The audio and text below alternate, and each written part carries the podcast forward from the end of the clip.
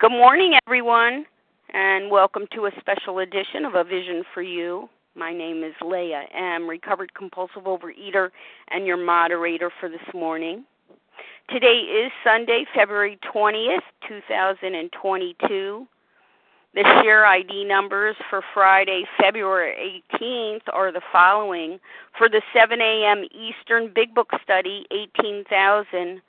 569. That's 18569. And for the 10 a.m. Eastern Big Book Study, 18,570. That's 18570. This morning, A Vision for You presents Our Belief and God's Power, the two essentials. We are driven into the Overeaters Anonymous program by the frustration, bewilderment, terror, and despair we experienced in the bondage of compulsive overeating. Finally, cornered by the disease, we stand at the jumping off place. In step one, we admitted our powerlessness over food and the unmanageability of our lives. We surrendered and gave up, threw in the towel. If, however, we were powerless over our problem, how could we ever solve it? In step two, we are given the solution. Step two came to believe that a power greater than ourselves could restore us to sanity. Our situation is not hopeless. Far from it. There is hope, but that hope lies outside ourselves. As the big book states, we had to find a power by which we could live, and it had to be a power greater than ourselves. But where and how were we to find this power? In step two, we begin that search, an undertaking that will lead us through the remainder of the 12 steps.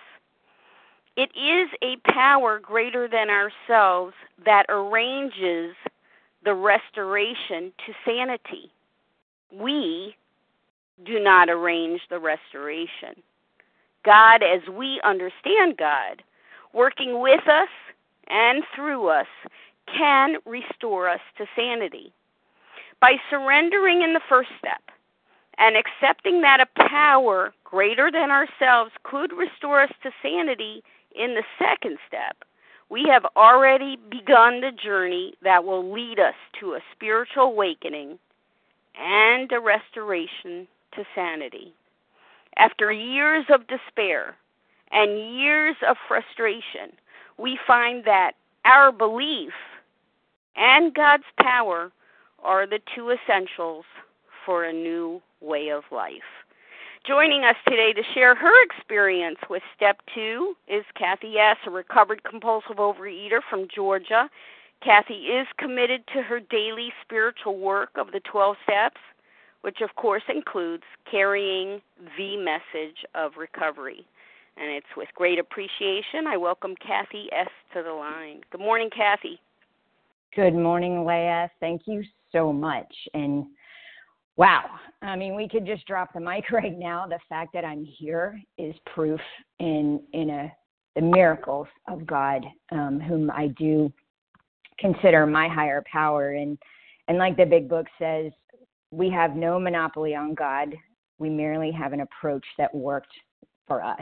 And uh, and that is what I'm here today to bring to you. But I'd like to first open in prayer. Just God, you know as well as I do that my problem has always been placing hope in people and things other than you and playing you. That never worked. I can only know this by experience, and it's usually the bitter kind. And I thank you for your patience and your grace with me. God, I lay aside my efforts, my thoughts, control, confusion, and fear right now, placing my hope in you. Make me a channel of your love and power Grant me the words to speak. Most importantly, be glorified. Amen. Uh, yeah, so in coming up with this title, um, you know, I I was looking through the big book, and and one of the things that that really struck me was how how the roads always lead back to step two.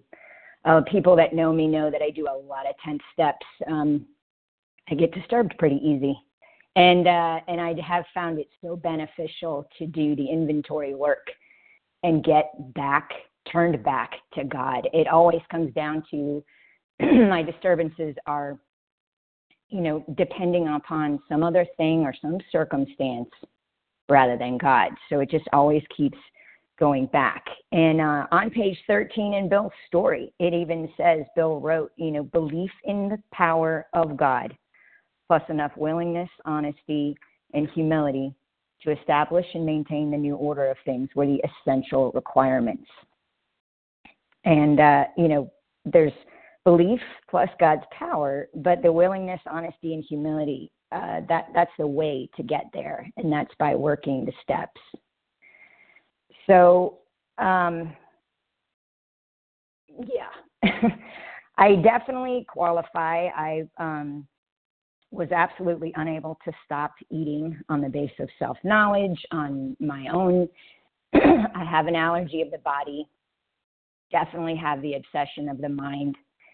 And I learned a lot about this this disease here in this Vision for You meeting. And um, and finally, it was a long and, and grueling process to uh, of obsession to get to the concession of step one, um, my powerlessness. And there was a great um, special edition about that just last week, and it, they really drove home the fact that we really underestimate the power of this disease. Step two, we look at the solution. And I find that my trouble is I have underestimated the power of God, the solution. So, so here we are. Um, when I think about my beliefs and and just who I am, who I was as a little kid, um, you know, I just I easily believed in in the in the lies. Really, I remember distinctly um, as a kid we we went to Disney World a lot and uh, there was a ride that my parents just loved for some reason, and uh, it was Pirates of the Caribbean, and it was this part where you go down this this really fast rapids, and that part didn't scare me at all. It was once you got in and you're floating nice and peacefully, and these pirates are shooting cannons towards your boat, and I would freak out because I I just believed it. I thought for sure we were being taken over, we were being attacked, and our boat was our boat was going to get hit. I would scream, cry. I had these just crazy fits, and I'd be hiding underneath the bow of the boat. My parents would laugh and just you know they they would point out eventually the truth you know like look look that guy you know they would sh- i could see the mechanics of it and and then i could finally calm down and it just strikes me you know but when it comes to god and God's protection and love and provision, I can be so skeptical. I, I takes me, I just don't believe that easily. Some other beliefs that I had in growing up, um, the belief that I need to have a sexy body to be worthy of love and attention. I watched my dad. We grew up on the water. We lived in South Florida, and uh, we'd go out in the boat, and he would have binoculars out. We'd go to boat races and he'd be gawking at, at other women in tiny bikinis on boats and make comments. And then he would make comments to my mom and, and they were always practicing diets of all kinds and, and talking about appearance. And so that's where I developed this. I thought it was my truth. I very easily believed that that is where to be loved, I had to look good. And uh, spent a lifetime going after that and uh, nearly killed myself so many times. Um, but yet I struggle to believe what God says that you're my masterpiece, that I love you, and I made you perfectly. You know, his love for me knows no bounds. I struggle with that. And then I believed in, in a career, you know, to give me significance and security and uh, just, you know, a sense of accomplishment and value because I would have a paycheck and I would have something to, to boast about, you know, my skills or whatever, my achievements. And, uh, but as a stay at home mom, I was very insecure. I felt very insignificant. and I struggled to believe, you know, what God says about me that, um, you know, true security and treasure and values come from, you know, from Him, from my role in life, um, and through, you know, this celebration of life. And, uh, and I'm a part of God's story. So, you know, this and it says that there's a talk about that. I actually don't have that one page marked in my big book, but in um, in We Agnostics, it talks about how we are so easy, so we so readily believe in the latest and greatest things, but when it comes to God, we can be so skeptical. And to be honest, I don't really know why that is, um, but it doesn't matter. Um, the truth is that when I step out and just try this solution, this power greater than myself, it's worked for me. Um, like I said, I had a lot of prior beliefs, uh, and and I was so yeah, just easy to believe about all these things about money and career being my source of security and worth. That the behaviors of others towards me was who I am and my identity. Other people were to define me. Uh, that my inner peace was going to come from being safe and protected or regularly from control. If I could get, if I could direct the show and get things to go my way, then I'll be okay. And uh, and that self acceptance was going to come from having all of these things, uh, and especially like I said in the beginning, that sexy body. You know, if I had all of this, then I then I would have everything I need. And and what I have learned and this is part of the the step you know coming to believe that a power greater than ourselves could restore us to sanity this coming to believe part is a no joke process. It's also a never ending process. To come to believe means i really had to come to the end of myself trying to meet my deepest needs.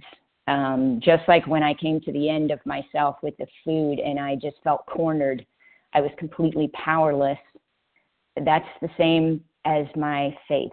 You know, all these other things that I put my hope in, um, they just they didn't work.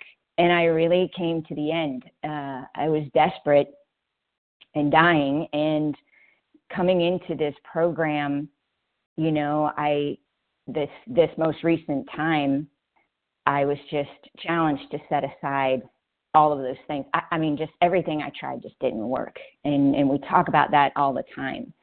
You know, um, it's just I feel like my journey has been like that Dr. Seuss book, Oh, the places you'll go. I mean, the things that I did that where I tried to find God is it's kind of funny sometimes in looking back on it.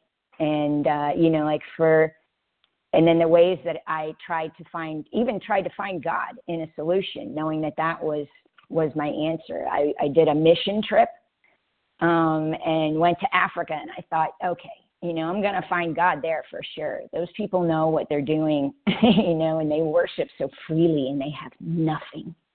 And you could see real joy on their faces. And they didn't have sexy bodies, they didn't have a ton of food, they didn't have careers, you know, but they had they had faith.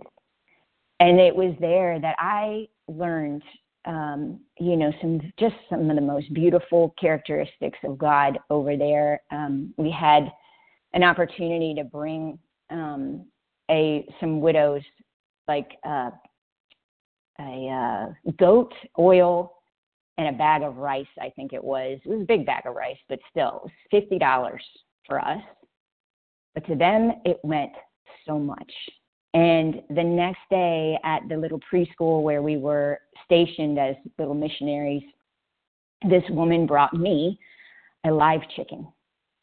And I was like, oh. And we learned, you know, you, you do not, you receive the gifts. This is something that they, they want to do for you. So I was definitely, you know, okay. I took the chicken and I'm holding this live chicken. She brought it hanging by its feet, but I, I had to hold it like a football and we were talking through a translator and and I was just like I was so overwhelmed because I had heard already from the day before what this really meant.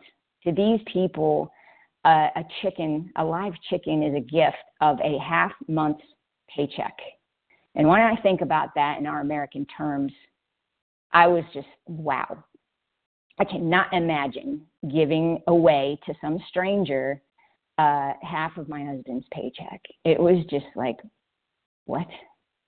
And and there I was, you know, standing and and learning generosity, true generosity. You know, they were just willing to give up anything because they just they were so appreciative and and they were just so God spiritually led. And um and then there was another day where I had I I was trying to like share my story about God because I really thought I had this step, by the way. You know, this was one that I breezed over a lot. And I was like, yeah, I got a faith in God, but I just have this eating problem. And uh, so, you know, the the answer is obvious. How was that working for me? It didn't. Um, and we'll get to that. But uh, you know, there was another day where I had, I just felt like I had tried to give my story and I was fumbling around a lot and I felt like I don't even know what I'm saying and and uh, I had asked God, you know, God just please help me. Help me to really express your love or be useful or just help me find you today. And and what happened on that day was we took this bus ride to meet a bunch of of high school kids or just kids from the village who had been um, ostracized because they all had AIDS. They were all dying of AIDS. And I saw this one girl, her name was Margaret. She was 17 years old and she didn't even have the strength to move. She just sat in the grass. And I was so drawn to her. I sat next to her. I put my arms around her. I read to her. I, I went and got her food. I just wanted to, I wanted to carry her anywhere she wanted to go. I just felt so so much love that I just wanted to pour out to her. Not one word was exchanged. And yet, I just felt like love was so received, given, and reciprocated. And it was just a life changing moment. And it just showed me again this is not about how I perform, what I say, it's God's power channeling through.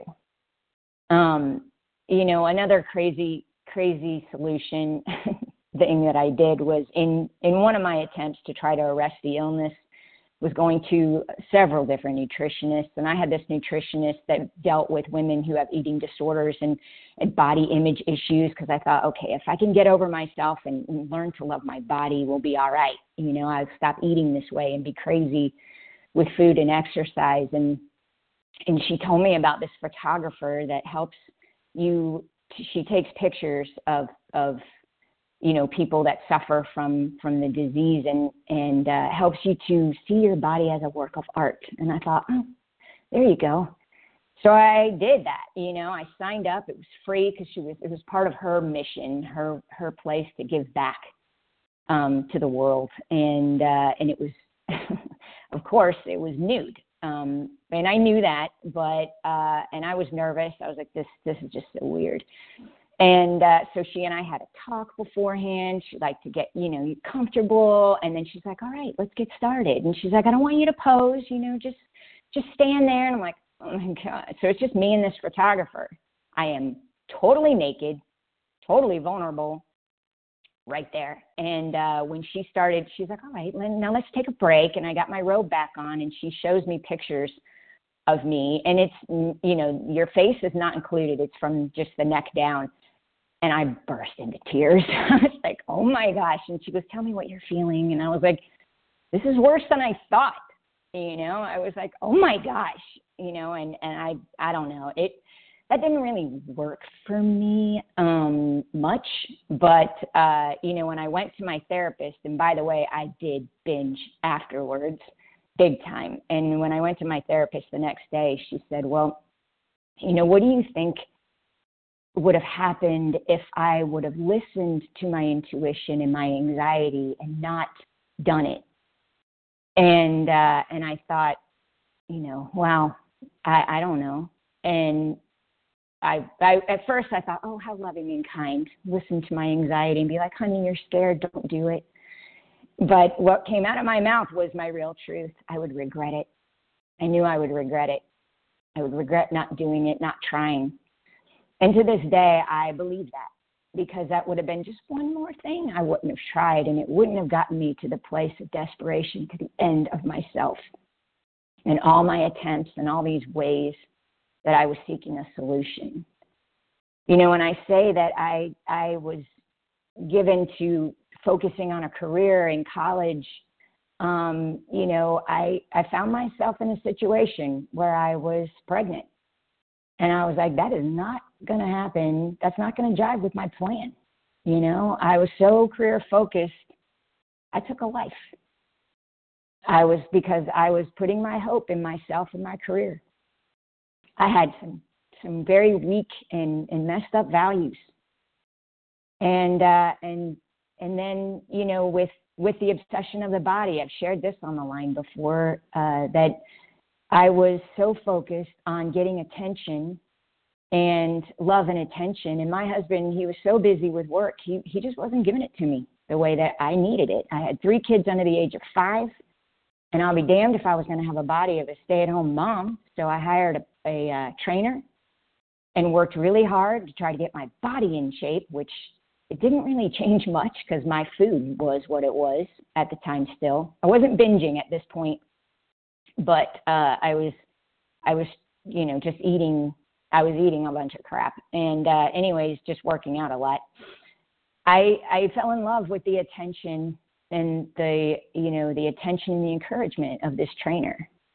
And when we stopped working together, I found myself longing to just make up excuses and get together with him. So I would set up lunches and and we would talk and we would get to know one another and and then God stepped in and he he was my husband was presented with a move to go to Georgia, and um, we were living in Illinois at the time, and uh, and and it was different. You know, this was such a God thing because normally you have to. My husband would have had to put in for a promotion, have to go through a whole interview process, and that is not what happened. They came to him and they said, "John, we have this opportunity. We want you to go to Georgia." And John was like, uh, "Okay." And I was very excited because my whole family lives in Florida still. I've always loved Georgia and Atlanta, and uh, so so we were all excited. But as we were getting close to leaving, you know, I was like, huh. Well, I told this trainer that you know we'd be moving, and and he grabbed my hand and he's like, I'm gonna miss you. and of course, my heart was like, what is happening? And um, but it felt so cool to be loved and to be admired or needed or wanted. And i i fell into that little trap. And for the next few weeks before we left i made i just i threw all caution to the wind. I felt like i didn't have anything to lose. So i allowed myself to just love and be loved for the first time. Granted this again like a pirates of the caribbean kind of love because it it i don't there were a lot of red flags but you know the infatuation of something new and shiny was of course very attractive to me. And uh, by the grace of god we did not take it too far um, you know because that would be adultery if we'd had any any um, crossed any, too many physical lines there. And um, thank goodness for some reason i had that to to hold me accountable. And uh, just in time we moved to Georgia, and my husband found out about that, and it made our marriage. It was a little tough to say the least, making it to the closing table, but um, but God, even there, showed up, and um, we for about a year I kept in touch with that trainer, and we um, communicated because just like any addiction, every couple of weeks I needed that that that hit, that hit of attention and I was also trying to score some exercise plans and some diet tips, uh, of course. And um, until over time, I would, you know, over about a year, uh, we had been going to a new church too. By the way, my husband had found out about it to a degree and, and was very, you know, he was at his wits end. We went to church at a new church and learned all about God's sovereignty and God's grace. And uh, so I all this time the the guilt was just piling up and it was getting heavier and heavier. And i found myself finally after about a year i felt backed into a corner that sense of powerlessness that sense of what i'm doing here trying to get this guy to be my god and give me that love and attention. It hurt. It became very painful. And um, and I felt totally backed up into a corner. And I prayed to a God that I I knew was big, but I didn't understand, and and I felt led to Kathy. You need to confess. You need to get honest. And I read this book about repentance, and and it basically was kind of a step four process. I shared a 12 page confession to my husband. And it was then and there that I was broken of that and detached, separated forever from that attraction to this other man and his attention. And um and part of it was because I saw the pain that I had caused my husband. And he said, Only God's gonna save this marriage and I said, I agree. And uh and we surrendered our marriage to God and came to faith in Jesus because I said, you know what, this is why he died on the cross, was so that um I would be free. I'd be forgiven. And I claimed it and I was passionate. And that's when this eating disorder thing came up. And I started taking matters into my own hands again.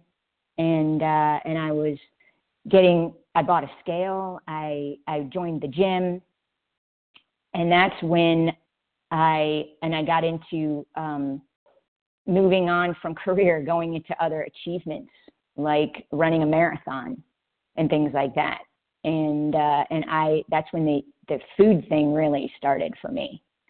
I got into binging big time, and I got into dieting big time, and then the exercise was just coming along for the ride too. That was my backup plan, and I just jumped from one addiction to the other. It was the food, then it was the then it was the diet, and then crash the food, and then it was the exercise. It was just constant, and it got really bad, and it brought me here.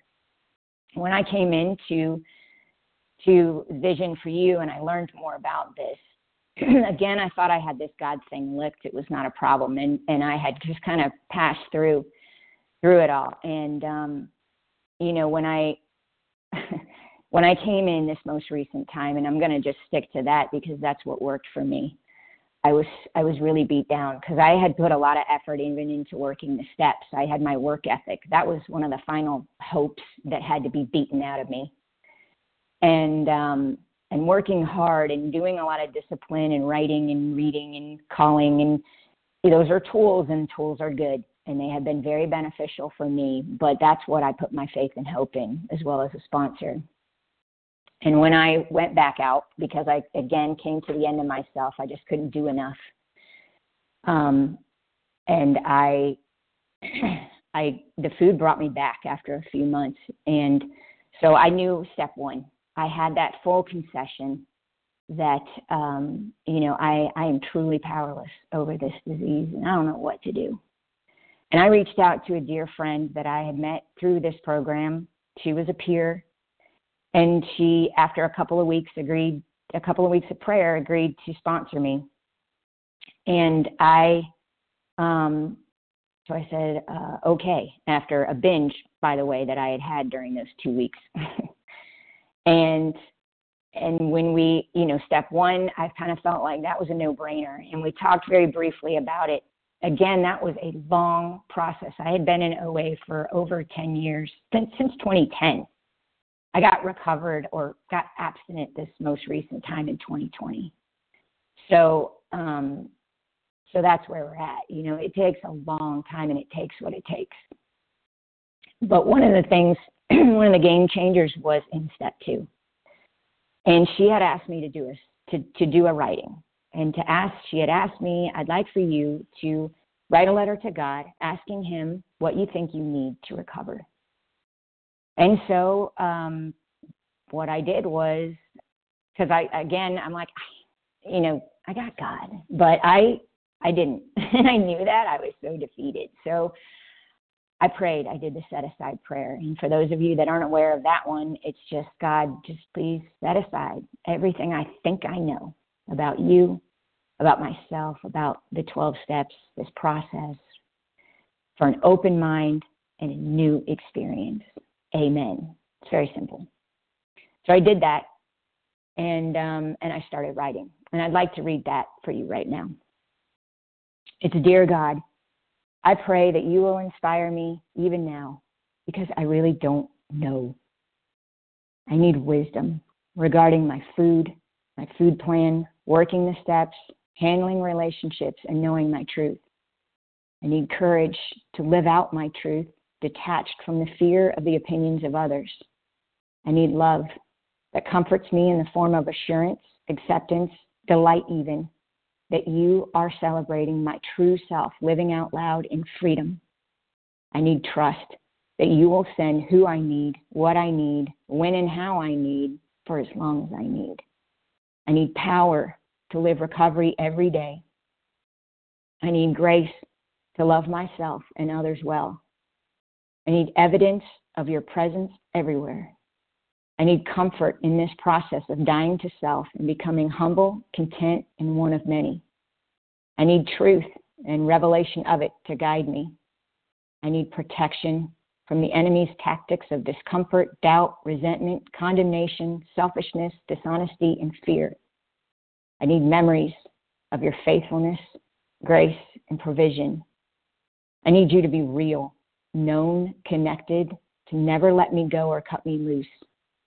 I need you to be my shepherd, to make me lie down in green pastures of provision, safety, and comfort, and lead me to still waters of peace, and satisfy my thirst and my true needs while restoring my soul with healing.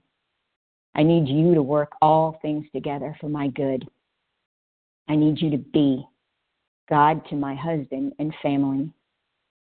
I need you to soothe all my hurt and fear, to be more in and through my life. And I need power and purpose that you would strengthen me and pour your love into me to tear down walls, break chains, and open my life as a full access channel to send your love and glory out into the world. And there it was, this list. Now, what was I going to do with that list? And that was my step two challenge for myself. Come to believe that a power greater than myself, the greater than ourselves, could restore us to sanity. My challenge was to believe, to really believe that that power existed, that these things on my list were really going to happen, that they, you know, would be there. And uh, and to that extent, you know, that's where I've had peace in my life you know and i talk about that with other people. I'm like the god of my recovery is not a god who sits back in judgment and and is just waiting to get me. He's setting up traps because that's what i used to believe. I always thought you know if i have something good god's just waiting to rip out that carpet underneath me. He doesn't do that. You know and and um it's it's just wild how God shows up. I mean, the fact that I'm here today doing this, uh, yeah, definitely wasn't on my radar. I wasn't expecting this.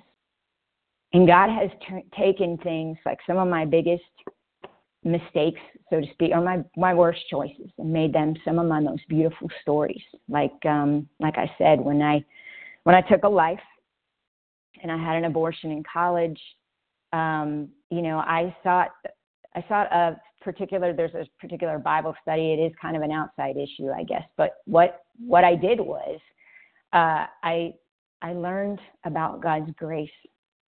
I got to see, you know, really the the um, you know the repercussions, I guess, of my choice, and and regard that as a life. And I'm like, wow. And um, and then we had a a memorial service, and I wrote a letter to that unborn baby, and I wrote a letter to God. And uh, and I'm so grateful because that child never had to spend one day in this world. That child was so special. He was called straight up to heaven, you know, and I have peace with it. I have peace because God doesn't remember it anymore. He doesn't know why why that happened, you know, and and he reminds that baby of that. And um and that was a beautiful thing. And my husband showed up for that ceremony. He had nothing to do with that that time but he was there supporting me. My husband and i have been married. We're going to celebrate 27 years this year. And our marriage is in a place i never thought possible. And uh and he has been with me and been by my side. He has really shown me what real love is. Because he didn't kick me to the curb for all the things i've done.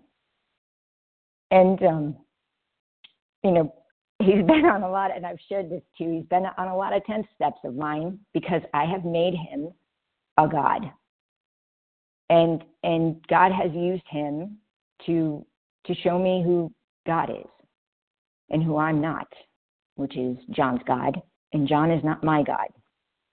So I'm not responsible for for his anger sometimes or his discomfort. And I'm not responsible for yeah, he's not responsible for mine. Um, you know, and and I come back to that. And and I have three amazing kids who, you know, if I read to you the text from my oldest daughter this morning, I don't think I could because it just put me in tears. Some of the things she said. And uh, even hearing her faith through the text, I know some of those words are some of the things that I've shared with her. And she's about to become a mama herself. And uh, which is, you know, I would have been probably six feet under if I weren't in recovery with some of that stuff.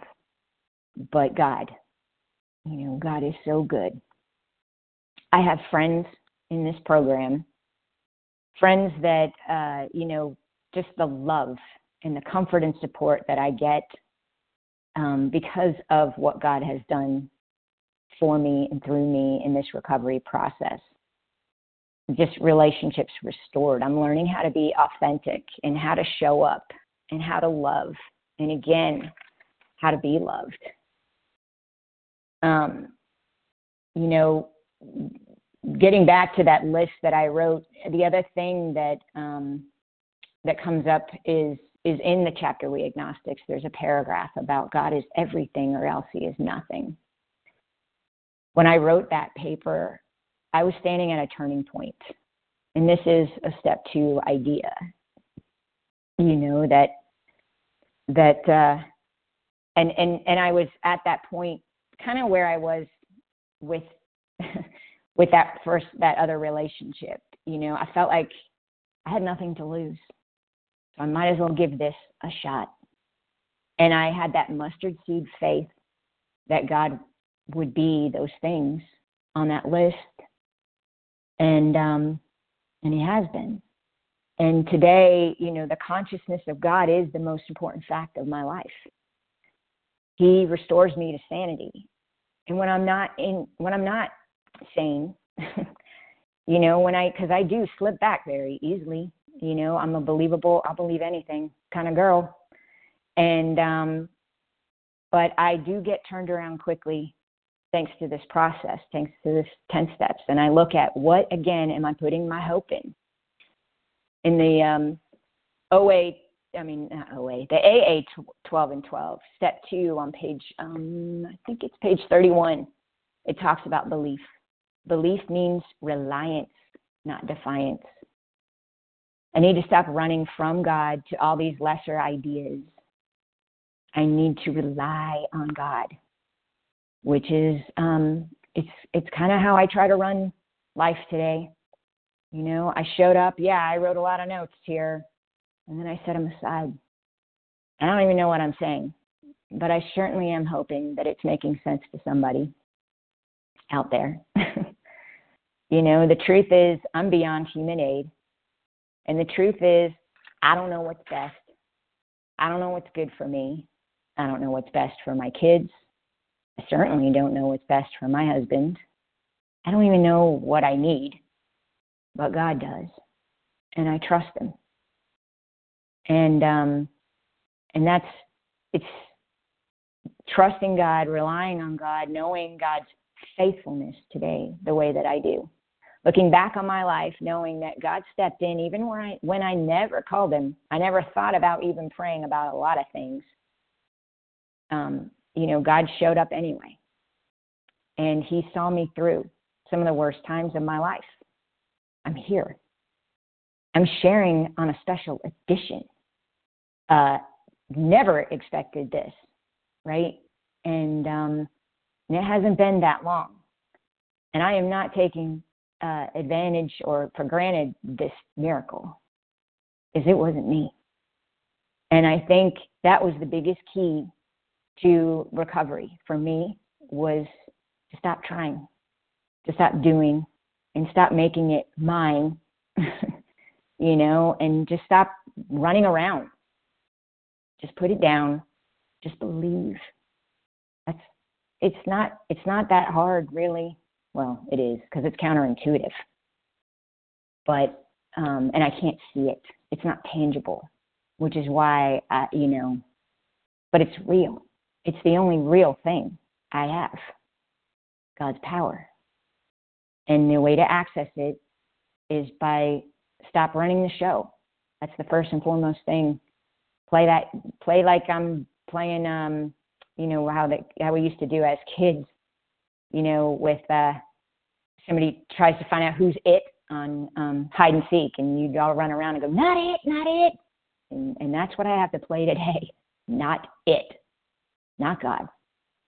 And um the other thing I wanted to say was my faith in God as a kid. It was it was really based on how well God answered my prayers. And that's the problem. I have a perception issue because again, I don't know what's best for me. And when I've shared with sponsees about perception, I remind them, you know, what I see is is what I would see in uh, if I were to put my nose on a piece of artwork, like a like a Picasso or something I put my nose on the canvas and it just looks like a hot mess. It's just a blur of color. I don't get it. I'm not intrigued. I'm not impressed. Or I could be scared. I don't know. But the truth is, that's my limited perspective. I can't see the whole picture. So that's where, you know, maybe we get off saying hindsight in 2020. You know, now I get it. Now I see it. The dots are getting crossed. And God knew what was best. God knew for me and my family that the best thing was that I not have a career. You know, but I fought that. I fought it. God knew that the best thing for my family was not to give me a divorce. But I prayed for it. Thank you, God, for not answering that one. You know, and and uh and then God, you know, he he just he knows he knew when I was ready and he brought me the person I needed to help guide me through these steps. And um, and today, you know, there there was something that I heard once in regarding my prayers, and I do believe this part because I believe in God's goodness and His faithfulness as evidenced in my life. And when I put my belief there, I can say I can think to myself about about those times when God didn't doesn't answer my specific prayers. I do still have hope because what I know about God is that He always answers the prayers I would have prayed if I knew everything He knew. And um, and it's His perspective that I'm going to have to trust because He sees everyone, He knows every heart, and He knows everything, you know, and He's created all of life out there. Every one of us, because we're here, are worthy of love acceptance, and and we're certainly worthy of recovery. That's why you're here. And uh, you know, and it's time that we just don't underestimate the power of God anymore. Just give it a shot. What have you got to lose? You know, like the big book says, you can have your own life back. But give this a try. It's worth it. It really is. And um, I think I'm going to pass with that. I kind of feel like I'm going to be babbling from here on. So, again, I hope that was helpful. And uh, yeah, we'll move on. Thanks, Leah. Thank you, Kathy, for your beautiful presentation this morning and for sharing your experience, strength, and hope with us this morning. Thanks for a powerful message of hope and possibility. Share ID for this morning 18,575. That's 18575. Kathy's contact information will be given at the conclusion of this recording, so please stay tuned for that. We will now transition to a question answer segment. You can pose a question to Kathy, questions only, by pressing star 1 to unmute. I need your name, including the first letter of your last name. Felicia S. from New Jersey. Felicia S. Gotcha. Barbara P. Barbara P. Jessica C. Jessica C. Dawn B. Dawn B.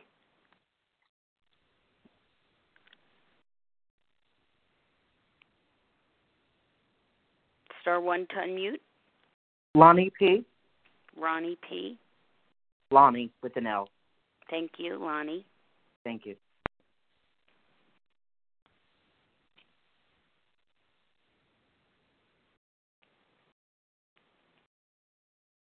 All right, let's begin with this group. Thank you. Beginning with Felicia S., followed by Barbara P. Good morning. I'm Felicia S. from New Jersey, uh, recover, recovered uh, compulsive overeater. Thank you so much for your message this morning, and thank you to all who do, who have done service today. Um, my question is, can you tell us a little bit about your daily, um, your morning and evening routine, spiritual routine, and how your 11 step and how that that's grown and where you are currently? Thank you. Yeah, thanks, Felicia. That's a great question. Um, yeah, every morning I get up a lot earlier. and uh, it has changed a lot, my morning routine, because I used to get up and go to the gym. And uh, I don't do that. I get up, and my first priority is to uh, get a glass of water and do a little meditation to quiet my mind and to just seek God. Um, I open up. I typically, again, will listen to to a meditation or a prayer, and um, put just listen to ocean waves, and then I just start off in a morning prayer, which is usually about um, putting my concerns. What are what's concerning me? Just kind of having a talk with God, pretending that I'm sitting on a bench with God, and just sharing my heart with God and I surrender my concerns over to Him in prayer. And um, and then I pray for others too at that time. And if anything comes out as like a disturbance, sometimes if I haven't already done a tenth step on it, I'll take that time to also um, work a tenth step. And by that I mean just writing up a, a fourth step inventory, getting it all written out, and uh, seeing what God wants to reveal to me through that.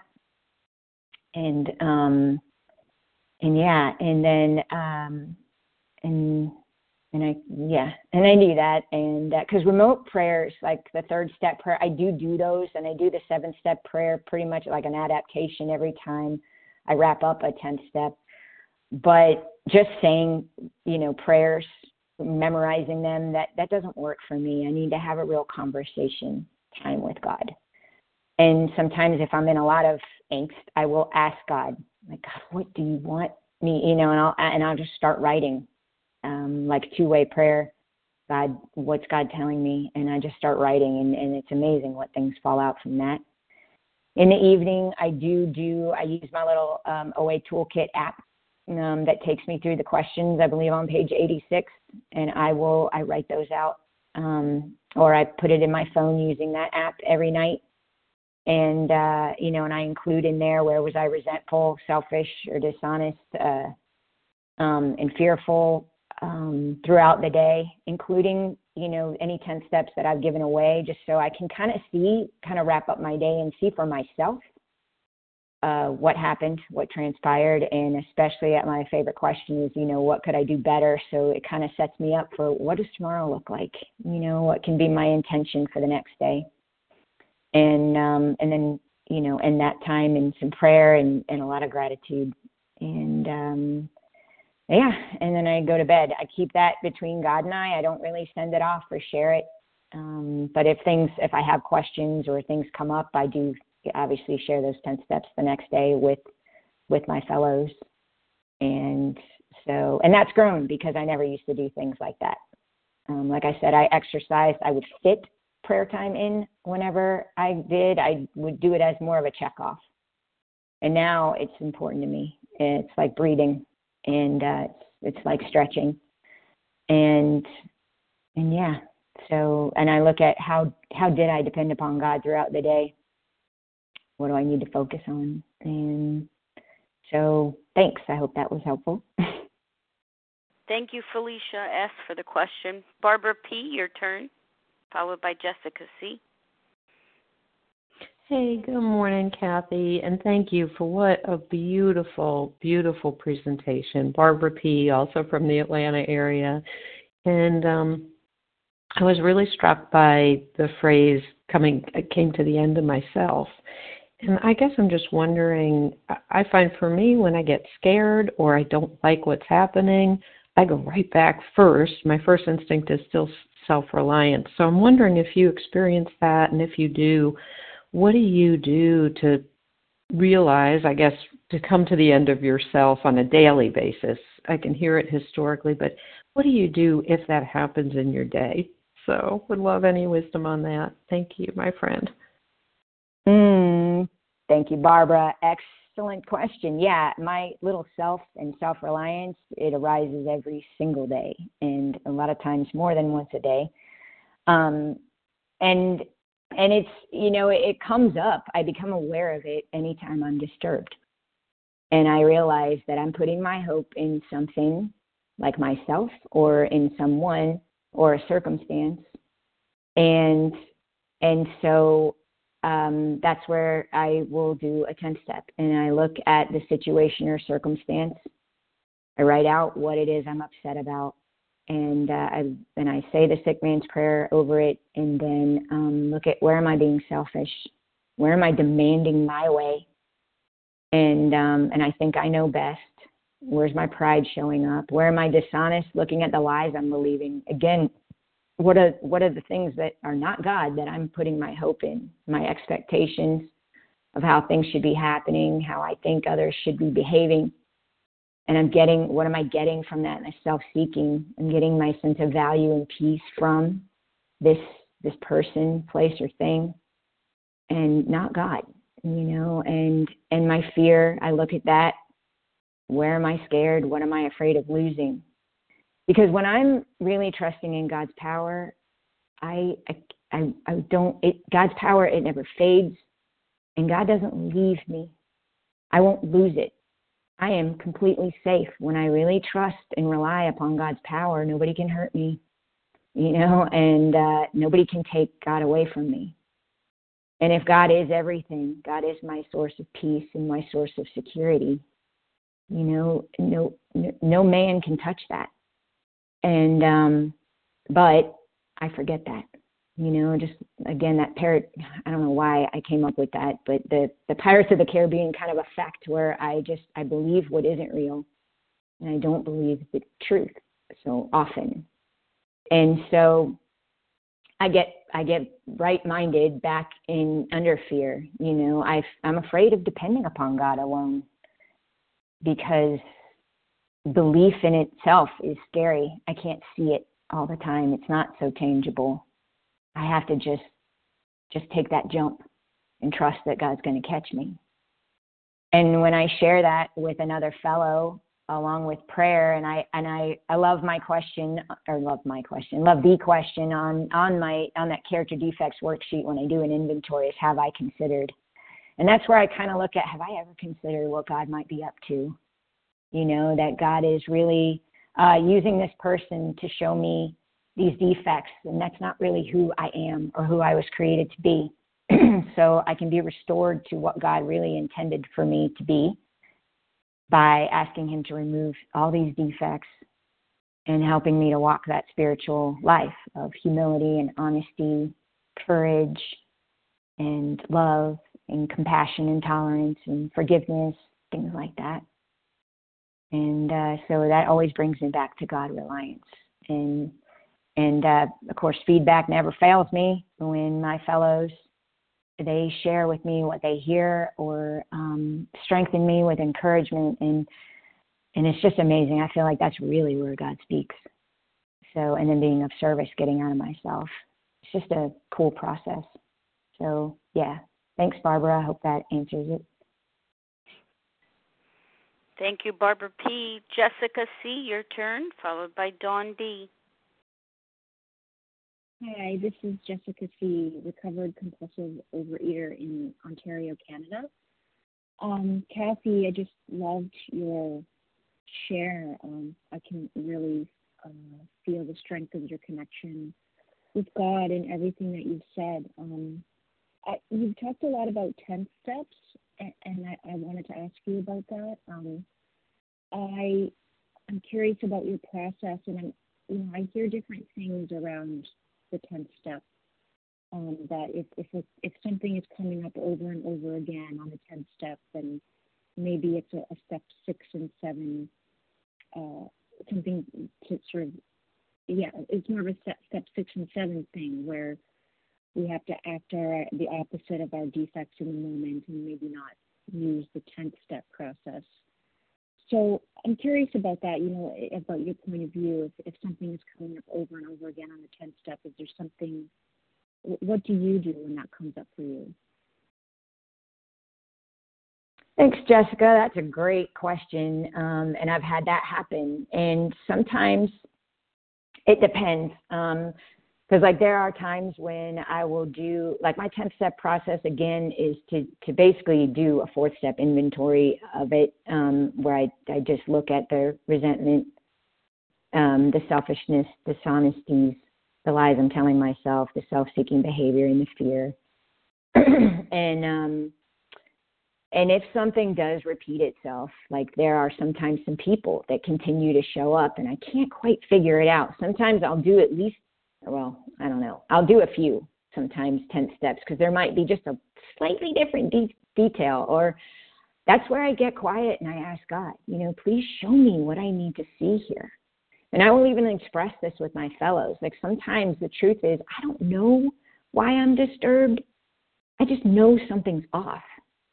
And I've been told, Kathy, it's okay to trust your your instinct, you know, that maybe somebody isn't safe for me there's something off and, and I need to take a break from that person sometimes. Um, I pray for them.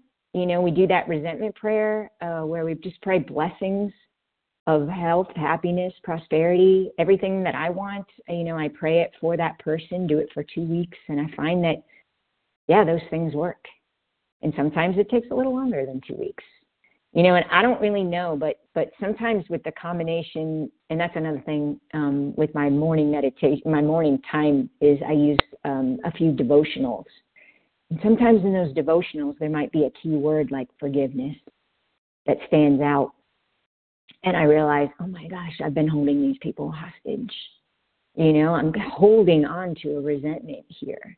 And rather than do another 10 step on it you know it's it's maybe a a different approach of praying for them or just imagining you know that you know just i don't know there there was something a time recently i had this um this couple this friend of ours that i was constantly doing 10 steps on and and i you know i did the resentment prayer for two weeks and and it still wasn't lightning lighting up and and i just i didn't know what was going on. But then one day i had just a honest conversation with my husband and that's where it fell out.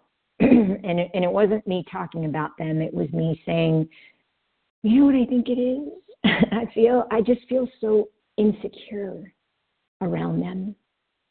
I feel like I can't be myself. You know, I had I had all these other things, and and the truth was, I had I just I kept showing up with a mask on every time I saw these people, and I didn't really know why. I just that's just what I did you know and it, it and wearing a mask by the way is like those little those little childhood halloween masks that are plastic with a tiny little air hole and the elastic strap you know and i'm sweating underneath it and can barely breathe.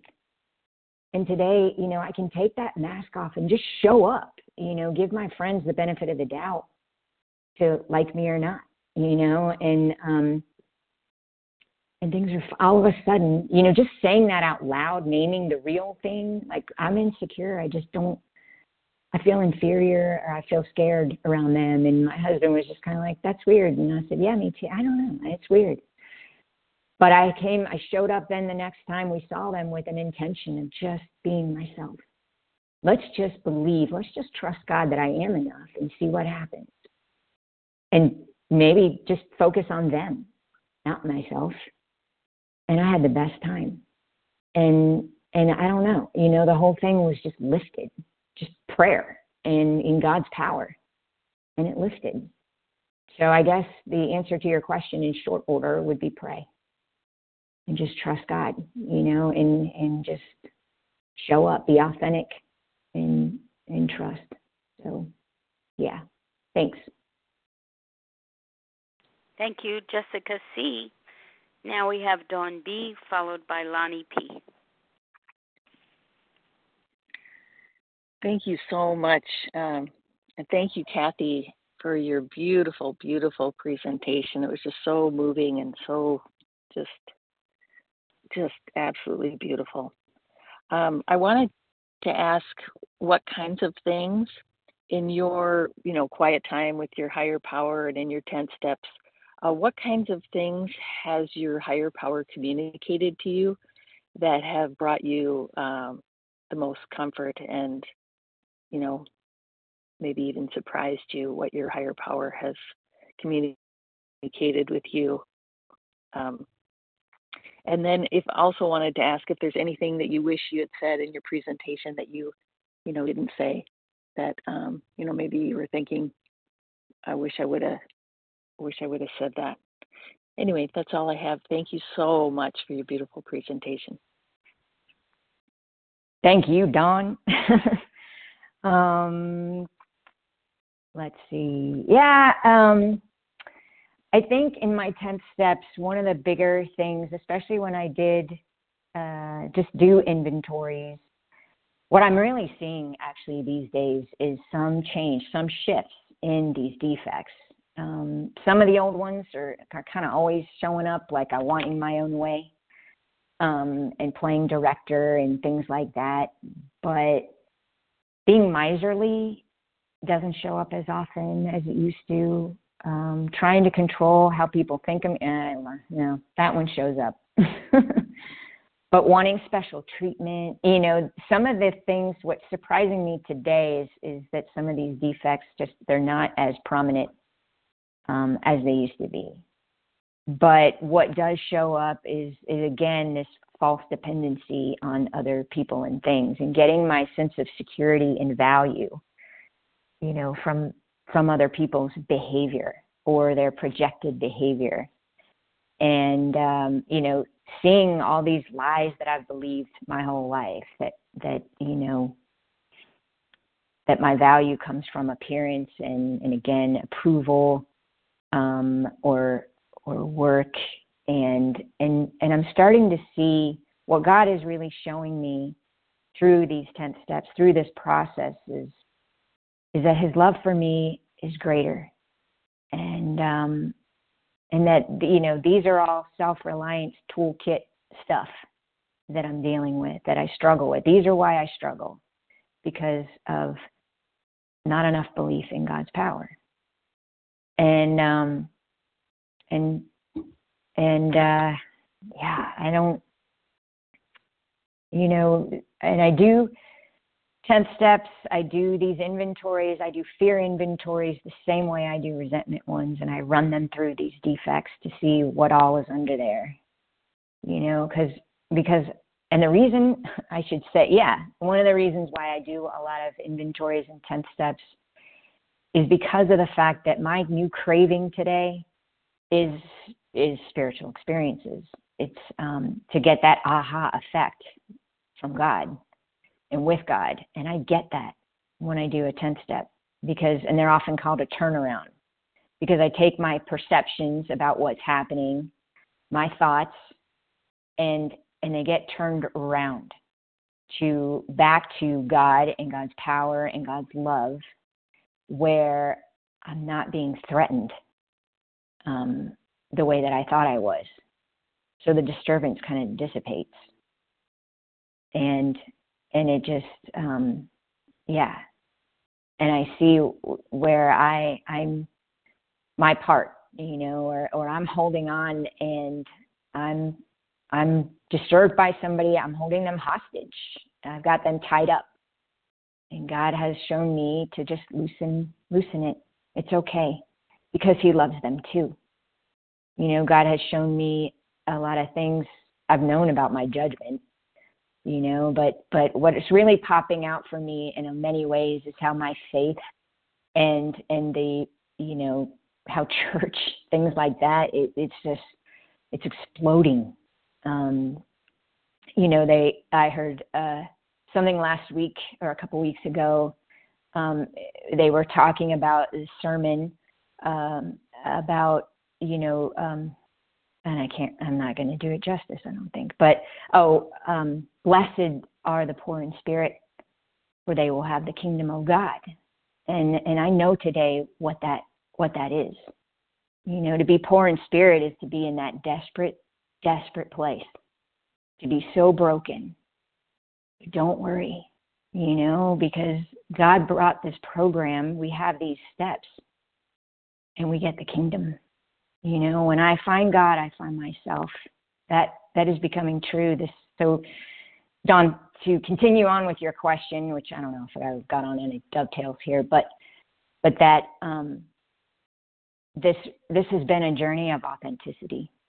And it and i came in here thinking i just needed to get rid of this food problem had no idea what i was in for. And all the gifts that i you know when i get god by working the steps um i get i get a lot of other things thrown in there too like the restoration process. And um and it, it's you know the relationships that and how they're changing. And and my you know just my life my outlook. It's not perfect because again i give away a lot of 10 steps but but i get turned around and all these roads lead back to my belief. Um i'm getting closer to what god had in mind when i was created. And yeah there is one more thing i wanted to add that um you know through this process i think about um what i love the story about michelangelo the artist and how he he was when he was asked about the statue of david and um how did he do it? You know how did he how did he come up with this beautiful statue out of marble? And the artist replied that he just chipped away what wasn't david and when we work the steps and we identify character defects and i ask god to remove them as they get chipped away through step six and seven and and and so on you know my authentic self the masks come off the the disturbances the character defects get chipped away and my authentic self my spirit shows up my true self my true self is is um is worthy of love and i have peace and i am peace you know i'm i'm not my body and i'm not what others think about me i'm me and um, all in my authenticity. And I'm I'm flying. You know, I'm like a bird that can fly because I know I'm loved. So thanks for that question. Thank you, Dawn B. Lonnie P. Your turn. Star one to unmute.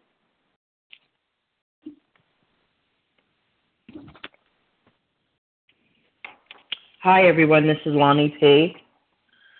Um, wow, um, this share just, I mean, I'm in tears right now. Just, it's been so profound. Um, I was starting to write like a letter or do a dialogue with, with God this morning, and I just felt like I could relate to everything that you said.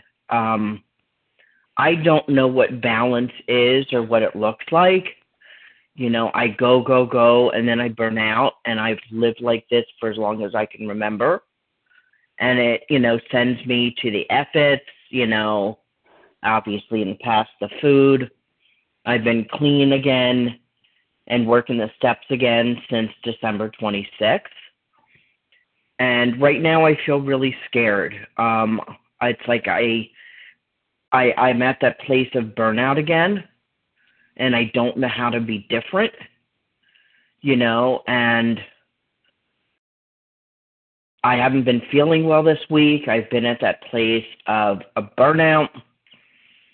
Um, and I don't know how to. Lonnie, in the interest of time, yeah. please, if we could pose a question, that would be great. Okay. Thank you so much. So, how do I get out of my own way? Mm. Good question. Um, and I, I remind, I remember when I came back into this program, Lonnie, and and I was burned out, and um, I didn't even believe this program would work because uh, I felt like I had tried it. I had done because I was one of those, you know, it was it was all or nothing. You know, I was that way with the food. I was that way with my program, and um, you know that that's just that that concept of coming to the end of myself. I was like, I don't even know what to do but God did. And I prayed about it, and He led me to a sponsor, and I just did whatever she said, which for me um, was to back off, you know, and it was doing very little. The only writing assignment I had from her was to do this step two writing assignment uh, outside of the fourth step. And, um, you know, and it was to just get real, to stop trying.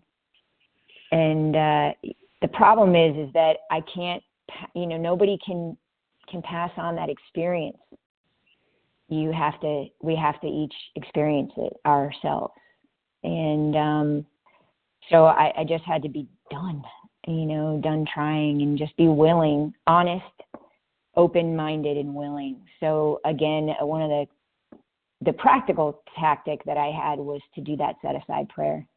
Ask god set aside everything i think i know about myself, about the, these steps, about everything, and just give me an open mind and a new experience. And then we just took one step at a time, and uh, and I just looked to make this a new experience. How is it going to be different? Because what I was doing was not working. So yeah, thanks. I hope that answers your question. Thank you, Lonnie P. We have time for probably three more questions. Press star one to unmute if you'd like to offer your name, including the first letter of your last name. Alexis F. H. Toby W. Roz, Roz R. Okay.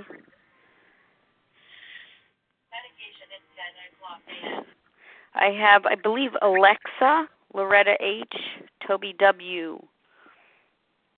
Let's begin with Alexa, please. Yes, Kathy, I could relate to a lot of your share. That was very moving.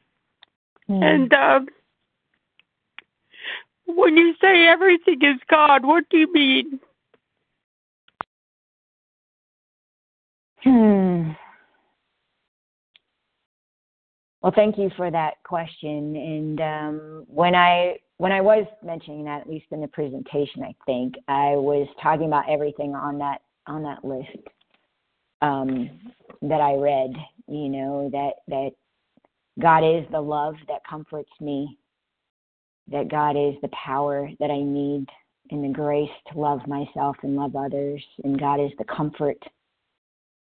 And um,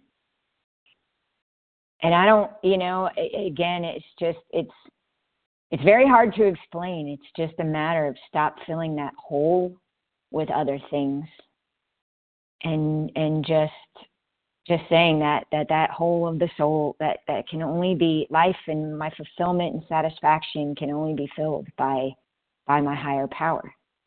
My higher power is very loving and kind. My higher power cares about me and provided the words today because I don't know how much crying I did myself because of the fear and the confusion and I'm like, oh my God. my my goal today is to just to glorify God who is the solution. And I have to believe that God is everything. He is the answer. God is the answer to every difficulty I have. God is the answer to every fear I have and uh, every disturbance. You know, He's not the source of all my disturbances.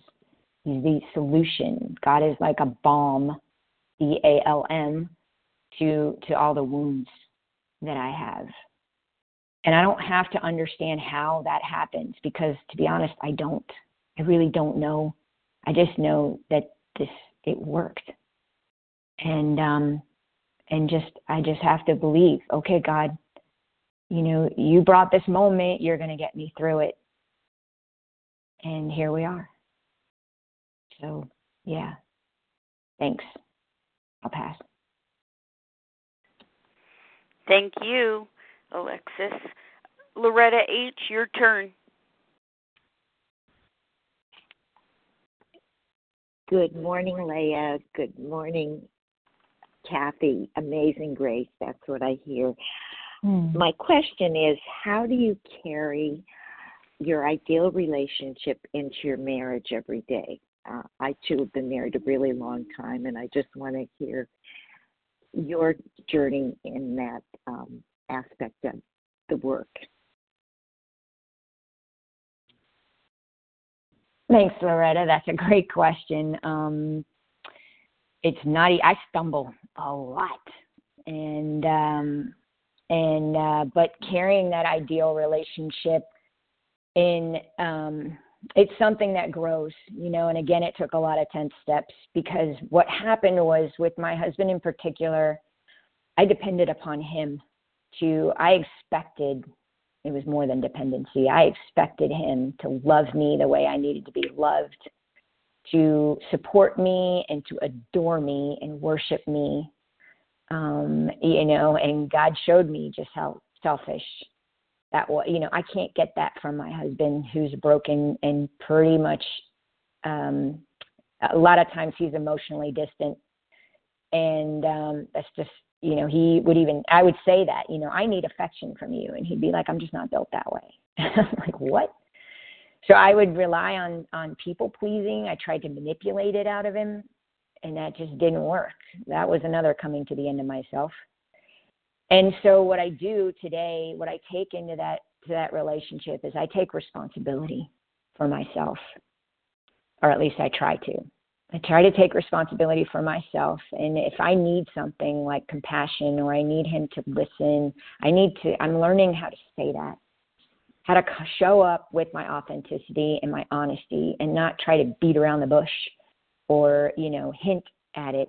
Um, and, and then, you know, I also do a lot of prayer. I will ask God to please fill in where my husband can't right now.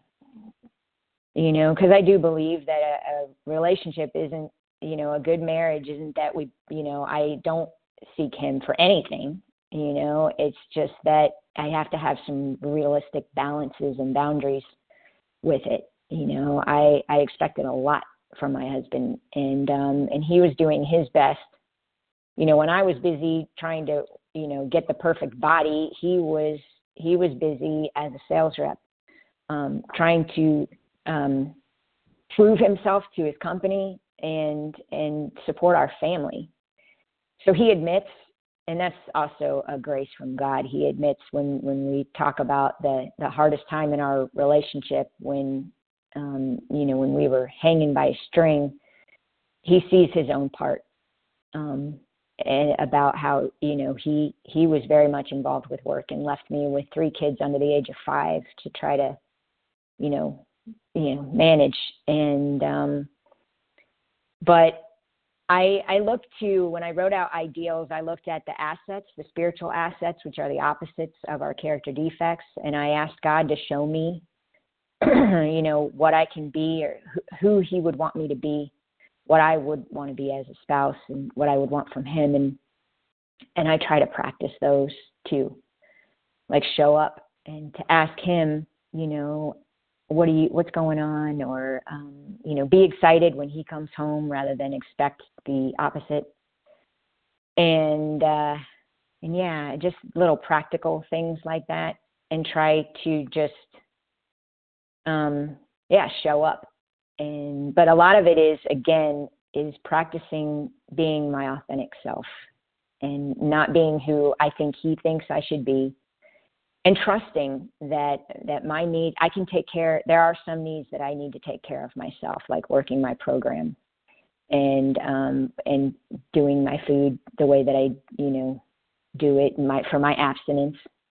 And um cuz I used to go back out whenever he would make so much as like you know I he would make just one comment like I just want to go out to dinner and I'm like oh we can go out to dinner you know before i took that that simple sentence as meaning um, you know, there's something wrong with me because I'm not eating. We used to eat and drink together, and I always thought that our relationship is nothing now because because it was all about eating and drinking. And but we do other things together, and we go out and and we have a good time. And I'm actually more connected uh, because I'm present. And whereas before I was all about the food and the drink, and so yeah, so it's it's just it's again it's it's that delicate it's a balance trying to trust God and and allow him to be and to not get not to take personalize and over dramatize some of his comments and really stick to the facts of what he's saying you know and he says I, I can't stand sitting at home um i did a 10 step on this one recently that doesn't mean Kathy, I hate you. You're the rock around my ankle, and so my life is so boring because of you. That's not that's not what he said. You know, I got to stick to the facts. What he said was he, he was tired of sitting at home because he was he worked out of the office uh, more days this week, and that was it. It wasn't personal. He was just like saying what he wanted, and uh, I didn't have to own it and add all this other stuff to it, taking it personal like it was a criticism. So God helps me again that set aside, getting rid of some of these old beliefs. Another big one with my relationship was uprooting a dishonesty that said I married the wrong guy. I asked God to remove that. And I believe today that that I am with the man I was meant to marry. And as long as I believe that, I'm not looking for evidence of where he doesn't measure up. And that helps too. So thanks. With that, I pass. Thank you, Loretta H., for your question. Our final question for the morning comes from Toby W. Uh, thank you, Kathy. That was, uh, this is Toby W. from the Boston area. And thank you, Kathy. That was, uh, I had goosebumps and emotions galore because I identified. Uh, the question I want to ask you is um, I'm on step two. And I'm I know that there is a God, but I don't understand the God and I don't know how to get to the place of really, really, really believing deep down as you said you do. And I was wondering if you would talk a little bit about getting there. How did you get there? Thanks, Toby. That's a good question, and, and you and me both on the um, on the emotions and goosebumps. But um, yeah, the process is it was it's just as long. It can be just as long, and it's life. It's a life ongoing life process. This trusting God. Um, you know, it just comes down to the fact that everything else didn't work. Um, so I, I have nothing else my only tool really is belief. I just have to trust. And and I went by the experience of other people that that just said, you know, just the power the the main one of the main things is it's got to be greater than me and it's not me. You know, I don't know uh is a very simple uh, way to empty myself. You know, I, I don't I don't know. I don't know what to do. I don't know how to be and um you know, so I that's why I loved the assignment that my sponsor gave me. It wasn't me defining God.